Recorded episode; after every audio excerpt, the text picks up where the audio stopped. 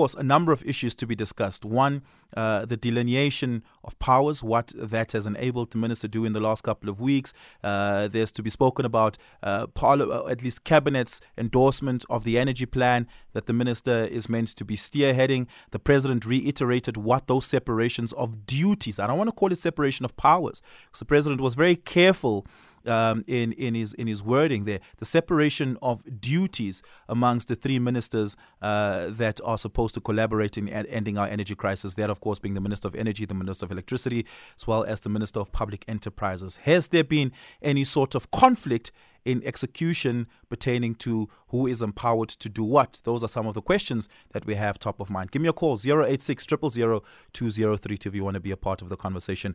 Minister Ramokgopa is now with us. Minister, good evening. Thank you so much for your time. Really do appreciate it. Welcome to Night Talk. Yes, good evening, Oliver, and thank you very much for the invitation and uh, evening to the listeners of uh, SAFM.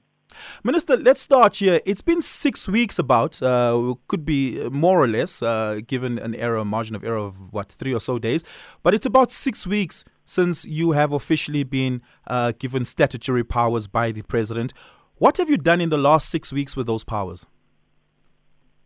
Well, the, the first point to be made is that the work started in earnest uh, immediately after I was appointed. So I think we did understand that even before the president can uh, apply his mind on, on how he's going to assign the uh, functions or responsibilities. I think we had agreed with the two other ministers, being Minister Gordhan and Minister Mantashe, that I needed to be very active on the ground, just to go and visit the power stations and understand the nature of the problem from a technical perspective. And that's why I posed that those visits, I think it was uh, about 16 days uh, uninterrupted, just going to each and every power station in the country, was able to generate a diagnostic report.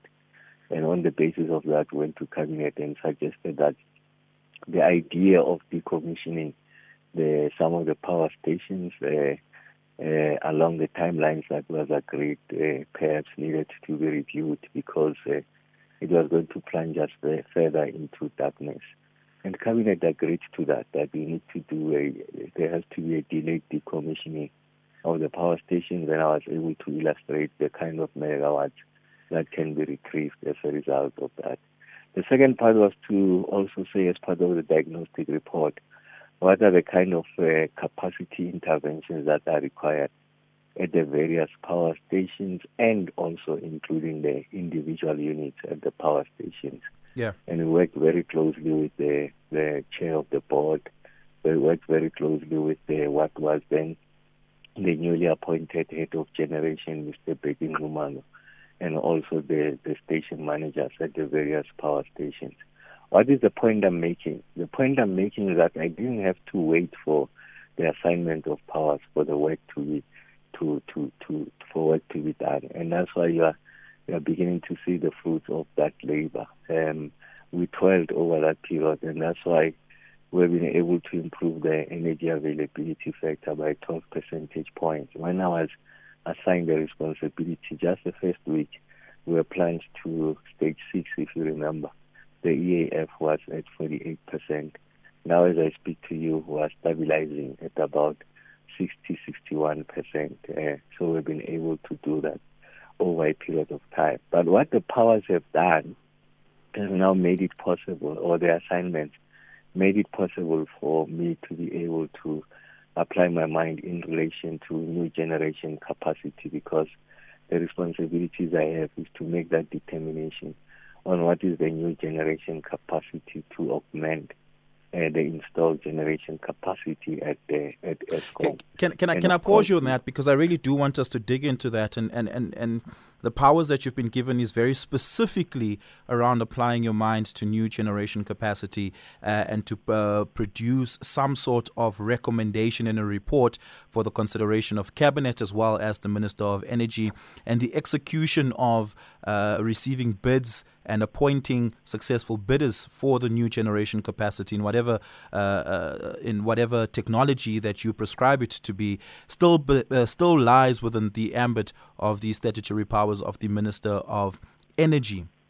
That notwithstanding, are you then able, at, with the information and data you have at hand right now, to give us an idea around when a, a, a, a call would come out from you around new generation capacity? How much would need to be uh, generated in the next round? And I'm assuming that means that you would be lead advisor, so to speak, on, on, on bid window 7 going forward. Oh, well, to start with, there's an integrated resource plan uh, 20, 2019. So we're not operating in a vacuum. So what my responsibility is uh, is to ensure that we, we, we revisit that and then come with, the, if you like, a new configuration of uh, of the energy mix. So as we speak now, what obtains is the integrated resource plan 2019. And when Minister Mantashe goes out, we'll go through bid window number seven we're going to procure 5,000 megawatts of PV and solar, combination of PV and solar, 1,200 megawatts of battery storage, 3,000 megawatts of uh, of gas.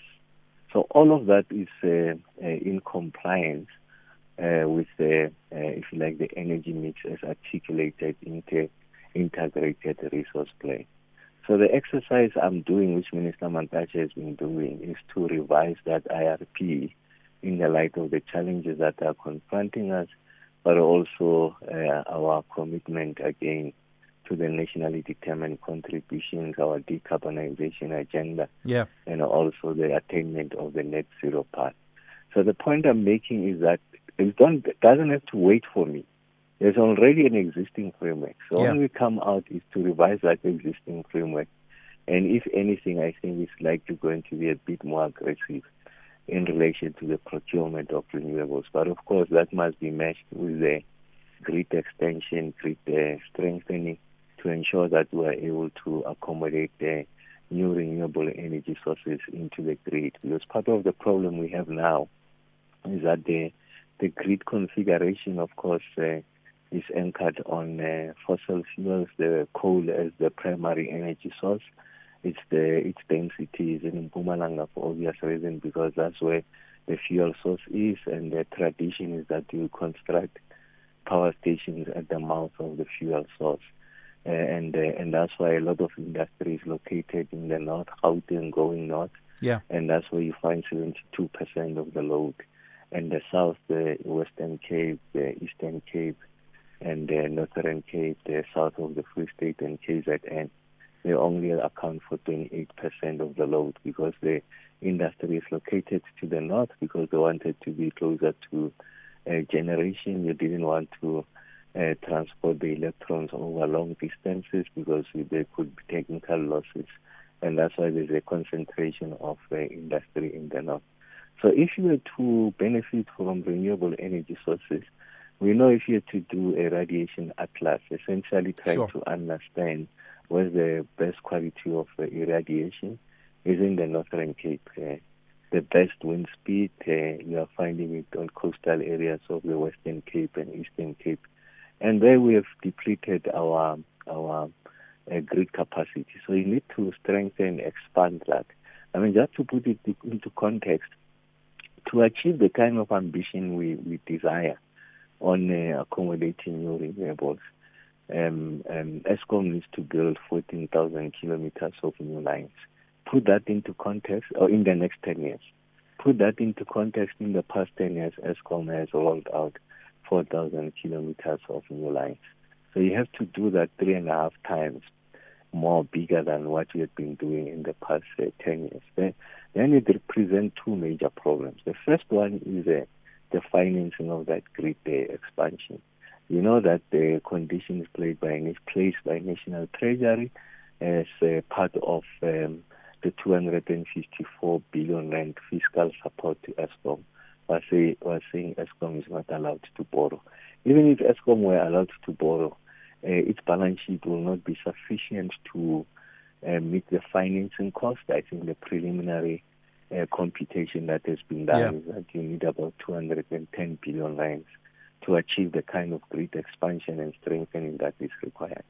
Is that is that 210 that, billion for the entire 14,000 kilometers, or is that 200? Yeah, uh, yeah so that's 210 billion over the next 10 years.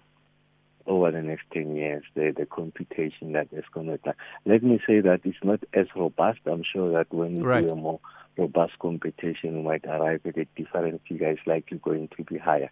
But at least that is indicative of what is required.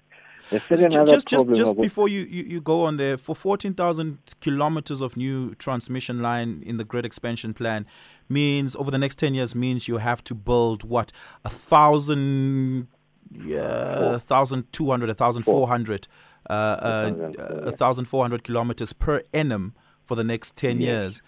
Do you have yes. a technical plan outlining when construction of that begins and what it looks like? No, that's what I'm saying. Part of the issue that we need to do. Of course, there's a transmission development plan. Of course, it needs to be revised. Uh, you need to prioritize which areas are going to you're going to roll out the lines but in essence, the market has uh, almost dictated uh, at least where should be the first phase of that rollout. What do I mean by that? As I speak to you, we know where's the density or concentration of renewable yeah. energy projects. So invariably, you have to start there so that you are able to benefit from the electricity and you are able to transport the, the electrons. So the market has almost decided how how that where where yeah. the priority should be for now. But ideally, the state must lead. The state must yeah. be able to to provide, if you like, a comprehensive articulation and mapping on where we want to see grid uh, expansion. And of course, we're also moving into an era of a distributed grid, essentially catchment areas that are self-sufficient from energy generation and consumption point of view. Yeah, I, so I just want to ask, Minister, isn't there perhaps a need to deregulate any sort of grid expansion that would take place? That is to say, you don't have to build it; you can just license people to build it, and you become a, a tenant, so to speak, of their generation line or their transmission line, and you open up your transmission line as is the plan uh, for them to rent from you. That making it a lot more cost effective. You don't have to carry the burden of 210 billion rand. Oh, okay. So there's a there's a there's a Minister. Oh, seems like we've just lost Minister Ramokgopa there. Let's see if we can try get him back on a different line. My apologies uh, for that uh, very, very important detail here. Uh, we, we, let's try to get the minister back on the line there. Then we'll try to uh, uh, have him just answer, respond to that question around whether or not government should take on the task of leading the construction of our grid expansion and not perhaps leave that to the private sector. While we wait to get the minister back on the line, let's have a listen at this WhatsApp voice note on our WhatsApp line. Yes, good evening, good evening, good evening. Yeah, it's a FM, it's a FM. It's Austin, Austin Mushala from Edenville. I think we've got the best minister in the cabinet in Mr. Sputla Ramkutlam. Sputla is the best, happens to be the best minister since he took over things. He turned things around, he turned things around, really. I vote that man for president. Sputla for president, Sputla for president. Yeah, really. Prophets of doom had predicted that by this time uh, the grid would collapse, would have collapsed. But now, yeah, Mrs. Pusha turned things around.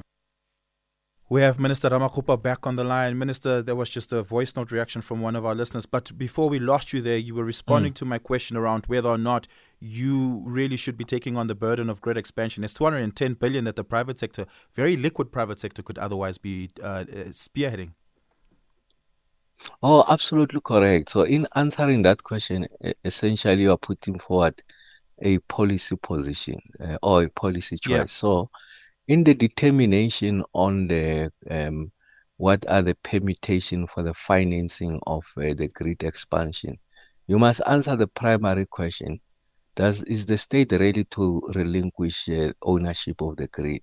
And if you go to all parts of the world or major parts of the world, is that grid uh, ownership is a national uh, um, is an issue of uh, energy sovereignty and and also just to protect the the state's interest But in so doing, it does not preclude the fact that you, you need to tap into the big pool of liquidity that is in the hands of the private sector.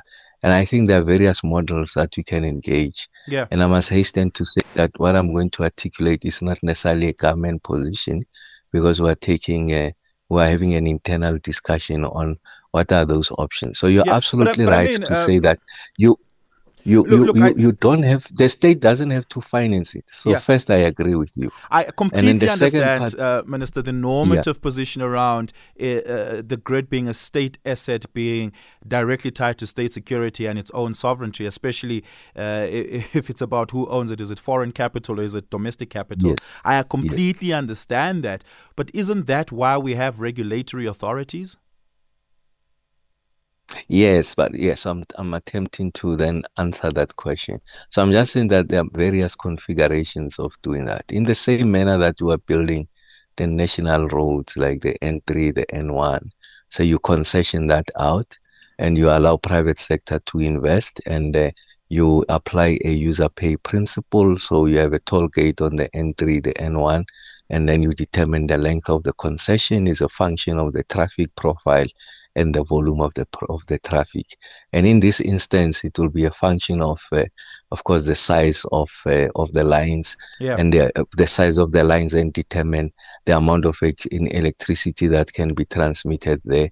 And then you pay the fees for that. Uh, and then the system operator, that is Eskom, is still responsible for the entire grid but the operational uh, requirements yeah. for maintenance, upkeep, issues of uh, ensuring that there are no system losses. They can sit with the, whoever has financed it over that period, and then it reverts back to the state. Yeah. Uh, you know that model of build, operate, transfer, build, uh, manage, op- you know, yeah, transfer, yeah. and all of that. So there are those multiple configurations. So I fully agree with you, but I'm simply saying that it's a policy question that we simply need to present and and once that is finalized i'm sure i can share with you but i'm yeah. i'm in perfectly in sync with you that yeah. uh, you Just, need to exploit if you like uh, market liquidity to finance the expansion because the market is going to do two things. First is that they are going to introduce great levels of efficiency. They'll be able to build it cheaper and faster than what the state can yeah. can afford. And they're also going to make sure that the they minimize the amount of technical losses because that's where they derive, uh, if you like, their profit margins. So there's going to be greater levels of efficiency, and they're likely going to also introduce, uh, if you like, uh, the more advanced technologies, uh, which of course will will, will then remain uh, going into the future uh, legacy mm. technologies for the state to inherit. So I'm saying that I'm with you, but you you you you first to you need to agree on on yeah. what that permutation is. And i'm saying it's a it's a policy it's a policy question. And we we are presenting engaging with the various key stakeholders internally. And it's something that is receiving uh, urgent attention uh, oliver. Yeah. Just two more things i want to explore with you minister with the little time we have left. One is a technical issue speaking to the status quo of the of generation as well as the plant health uh, you mentioned there that yeah. the energy availability factor has went up by 12 uh, percentage points in the last what uh, over the last six weeks. Uh, but you mentioned that the work started yeah. earlier in yeah. April um, going yes, from 48 yes. to 60 percent. Just help me here. Uh, when you is the avail- energy availability factor a measurement of installed capacity or a measurement of demand? Because I know we have an installed capacity of 48,000 megawatts and we have a national demand of yes. about 32,000 megawatts. So that 60 percent that's available is it 60 percent of 32,000 megawatts or is it 60 percent of 48,000 megawatts? No, it's uh, of uh, of that uh, of the installed capacity. Of installed capacity. So that's uh, that's what we, we are computing. Yeah, yeah. But uh, you remember in the installed capacity, there's also what I call nominal capacity, uh, because uh, there's uh, in a power station there's some energy that you use to to provide the power needs of the power station and you yeah. minus that from what is the installed capacity and that's the nominal capacity when you go to the Highveld the higher you go um, above sea levels the lower the efficiency so you need to account for those losses and that is your nominal capacity and and and if you compute that, I think now we, you you come significantly lower. I think you you move uh, closer yeah. to about uh, 40, 40, 44,000 megawatts or so of uh, of of the capacity. So I'm computing that. I'm computing that the uh, 44,000 megawatts okay. when I talk about 60% EAF, uh, Oliver. Yeah. Uh, Minister, that 12% uh, improvement in the energy availability factor, how much of it is as a result of increased and improved plant health? And how much of it is as a result of increased usage of diesel? Oh, remember when I talk about install capacity, I already include the open cycle gas turbines, which is the the the diesel. So in the totality of what is installed, I'm also including in that calculation the megawatts that I'm drawing from the from the open cycle gas turbines, which is your diesel. So I've already included. I'm yeah. accounting for it in that, and so then um, there's are a, we on average so, over so the last six what? weeks. So over the over the last six weeks, are we on average burning more diesel than we do coal? comparatively, of course? No, it's a it's a dicey question to ask because I mean I mean if you come to to think of it, uh, coal is still a significant proportion.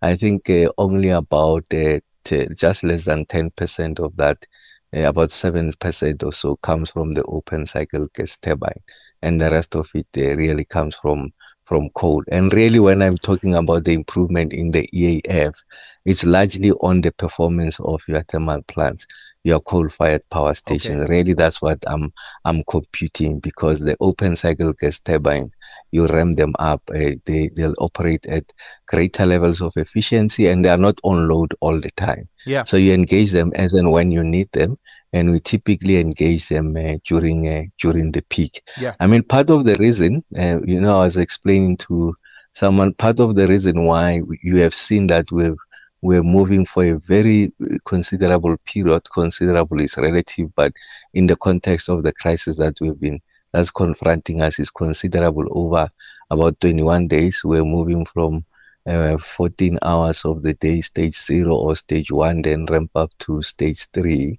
So, and then now, as I speak to you, you have seen we're now moving between four and five. What is the reason? First is that the generation has stabilized. So the best measure of the performance and the health of the plant is whether you are maintaining that EAF. Uh, because that's what is in your control. Yeah. So that we're maintaining as I speak to you. But last night, um, we experienced the highest surge in demand, uh, which uh, approximate the worst case scenario that we had computed when we did the winter outlook. So last night we hit a demand of 33,900 megawatts. And if you remember when I shared with the country, the worst case scenario that we had generated uh, from a demand side was 34,000 megawatts. So we hit the worst case scenario. So as a result of that, you engage extensively your your open cycle gas turbine. So yeah. you're burning diesel, burning diesel, so that we are able to not to go beyond higher stages of load shedding and then also permit the pump storage. So we have depleted those. Now we must replenish them. Remember, um, Ankerlig, uh, our major open cycle gas turbine, we are not piping the um, the diesel there. We bring it by trucks. So it was not uh, available. So you need to replenish that. So as you replenish, so it means that there's additional megawatts that are out, and therefore you must compensate for that. How do you compensate for that? You use this instrument called load shedding. And that's why, as I speak to you, at stage six. So we'll replenish, replenish. Yeah. And I'm sure that you'll see by Friday, we'll go back to that permutation. And of course, we, we do also project that demand will will go down. So yeah. it, it is those technical issues. But the best measure for me, of course, load shedding is terrible, whether stage one or stage three or stage six. Of course, the higher stage is uh, the more acute the problem. Yeah. But the measurement for me, how you, you see the health of this, am I improving the EAF? stabilizing and and gradually improving it going forward yeah because that's what i have control over and that's what we are measuring yes yeah minister uh, the in the last quarter how much um, yes. maintenance has been done compared to the three quarters preceding Okay, let me. So what I'm doing now, can you hear me, Oliver? Yes, I can hear you loud and clear. Okay, I'm sorry, my brother. So what I'm doing now, I I I, I desist from measuring quarter to quarter because uh, the fragility of the situation requires that we measure that from week to week. Um, so so that's what we we we are measuring uh, from week to uh, to week, and and we have found that uh, there's a gradual improvement in the in the energy availability factor. So I mean, just to give you a, a context, um, in late April, early May, we're sitting at uh, 25,000 megawatts of available capacity. Now, as I speak to you, I mean the last week. So if you average the whole week of last week, we we average about 28,700 uh, uh, megawatts.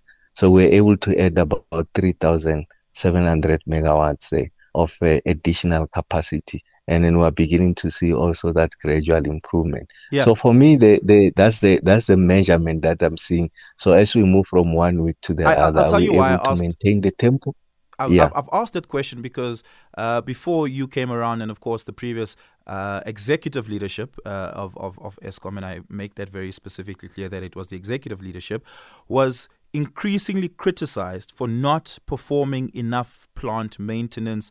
Um, uh, that part, the, the maintenance that was carried out for the most part was as a result of unplanned breakdowns. There was never uh, there was never yes. enough plants taken off the grid for maintenance for planned maintenance. Okay. So so, so talk to mm. me about that in the last couple of weeks. Yeah. So let me explain to you. So when we entered the winter, uh, as part of minimizing the levels of load shedding, we said that we are going to keep uh, the plant maintenance. So this is voluntary maintenance, philosophy maintenance. We're going to keep that to about 2,500 megawatts. Huh? And that's yeah. when we entered the winter. So when I say entering winter, at the at just the, the third week of May. Now we've been able to ramp it up. We have ramped it up in the past uh, week. We ramped it up to 4,500 megawatts. So we added another 2,000 megawatts on plane maintenance and then you are not seeing the acute uh, levels or the intensification of load shedding. Yeah. Why was that possible? That is possible because you have created room on your generation side, the health, the improved health of uh, your units. It's creating additional room for you to take out the units without the, the average consumer, you and I, seeing that in the intensification of load shedding. We're still able to uh, keep the uh, permutation of zero and three in the evening peak, but we're, we had ramped up uh, we had ramped up maintenance. Yeah. So it gave us a breathing space. Otherwise, we could buy uh, the elimination of load shedding. What do I mean by that? We could skip to that 2,500 planned maintenance or even re- reduce it. And then you would have seen those periods where we're giving zero to three, I would have come out and said there's no load shedding but that's a, an expedient measure because it's going yeah. to intervention because it's going to catch up with you later when these units collapse. So we said that as and when there's a room that is created, you do this opportunity and planned maintenance, take the units out, yeah. fix them, and get them going. As I speak to you now, you will say, but put our at stage six. Yes, some of them we have taken out the units. We are fixing them. Eh? So, so, and so, because so we know once we, we once we retire so the stage six we experience today is not because of unplanned breakdowns. It's because you took units off very specifically to perform maintenance. No, no, no, no. It's a. I just explain it later. Is that the uh, surge that we experienced right. yesterday, and then we burned the diesel. We exhausted the uh, the resource there, so we must replenish. Uh, yeah. Uh, the storage capacity. We must uh, make sure that we pump the water up. You know, you know, uh, pump storage, um, how it works. So we are pumping the water up. As we pump it up, you are consuming a lot of uh, energy. Sure because yeah. you need uh, because it's against gravity and then that's what we did to meet the surge of yesterday and that's why so yeah. we are we have a, it's a self-induced demand from pump storage point of view and then we have taken out the capacity of the open cycle gas turbines because we have burned a lot of diesel yeah. and then you need to replenish that so that capacity is not available to you now and that's okay. why you replenish it and then you come back and then we're able to restore if you like significantly lower stages of load shedding and of course as we go through this uh, a very cold weather demand will also attenuate how many days are we talking about here for that stabilization to take place no, I see we'll start to see it uh, over the weekend. Okay. Saturday, and, Sunday, you'll start seeing it, yeah. And just a last question on the energy availability factor. Uh, it's uh, at 60 yes. right now. You say stabilizing at 61%. We're yes. in the middle of July. Um, what is your projection of the en- energy availability factor December and December 2023? So what's going to happen? So first is that I I, I still uh, I'm still confident that the team led by Mr. Nxumalo will continue to improve that energy availability fact. Just to put it into context to you, because the percentage might not make sense a lot, one percentage point improvement amounts to about 477 megawatts. Uh? Yeah. So when we go into in October, we are going to fire Unit 5 at Kusile and that's packs about uh, uh, 700 to 800 megawatts. So that's and 2%. then uh, and then yeah, and then we we bring um, another unit one go in Kusile, one of the three units that went out simultaneously as a result of the flue gas desulfurization yeah. is coming back uh, 28th of November. And then uh, around the bit uh, December, we bring unit 3 and then uh, we bring unit 2 24th of December. So in Kusile alone, one two three and 5, uh, 8 each pack, so you're getting 3,200 megawatts. If you use that science of mine, so essentially you are at about uh, seven and a half percentage points right. addition to where we are now. And then uh, let's go to, uh, and then in megawatts terms, now you are close to about 32,000 yes. or so, 33,000 uh, megawatts. And then we know that at the peak of uh, demand during summer, I think we reach about 28,000 megawatts. So you can see that you've got a play of about 4,000 megawatts. Even if the units go out, yeah. you are likely not going to see uh, load shedding. Yeah, but that, remember that, that the resilience, the resilience of the system, you don't my view is that let's not measure it by the summer demand, let's measure it by the winter demand. Yeah. So we must get to a stage where we know that the historic peak is about 34,000 megawatts. Yeah, I must come to you and say, when I say load shedding is gone, I'll be confident that we're 35, 36,000 because we still need that buffer yeah, if the that, units that, fails. If you know 4, what I'm saying. Yeah, that yes. 4,000 surplus That's would, be, uh, would yes, be very much yes. welcome. And just yeah. a final question as so, we wrap this off, Minister. You you notoriously stick to the minutiae of Eskom. Uh, and the plant and and and its its technical performance, and that's very much a relief to a lot of people, and it's necessary. But speaking to you feels a lot like I'm speaking to what should be Eskom's CEO. The company still has an acting CEO uh, the CFO, meaning it doesn't have a CEO. The, the board's still trying to appoint a CEO, and the COO is leaving pretty soon, uh, albeit there was somewhat of an, a, a, concession to the extension of his stay to complete certain elements uh, that need completion at, at, at Eskom. There still is an executive leadership vacuum at Eskom. Uh, where does that, what role do you play in, in, in, in attracting the right talent to fill up that particular vacuum? Well, the first part is uh, Minister Gordhan is the one who runs that process uh, in terms of uh, the shareholder representative. Um, so I will not enter that domain. He's the one who's uh, spearheading that.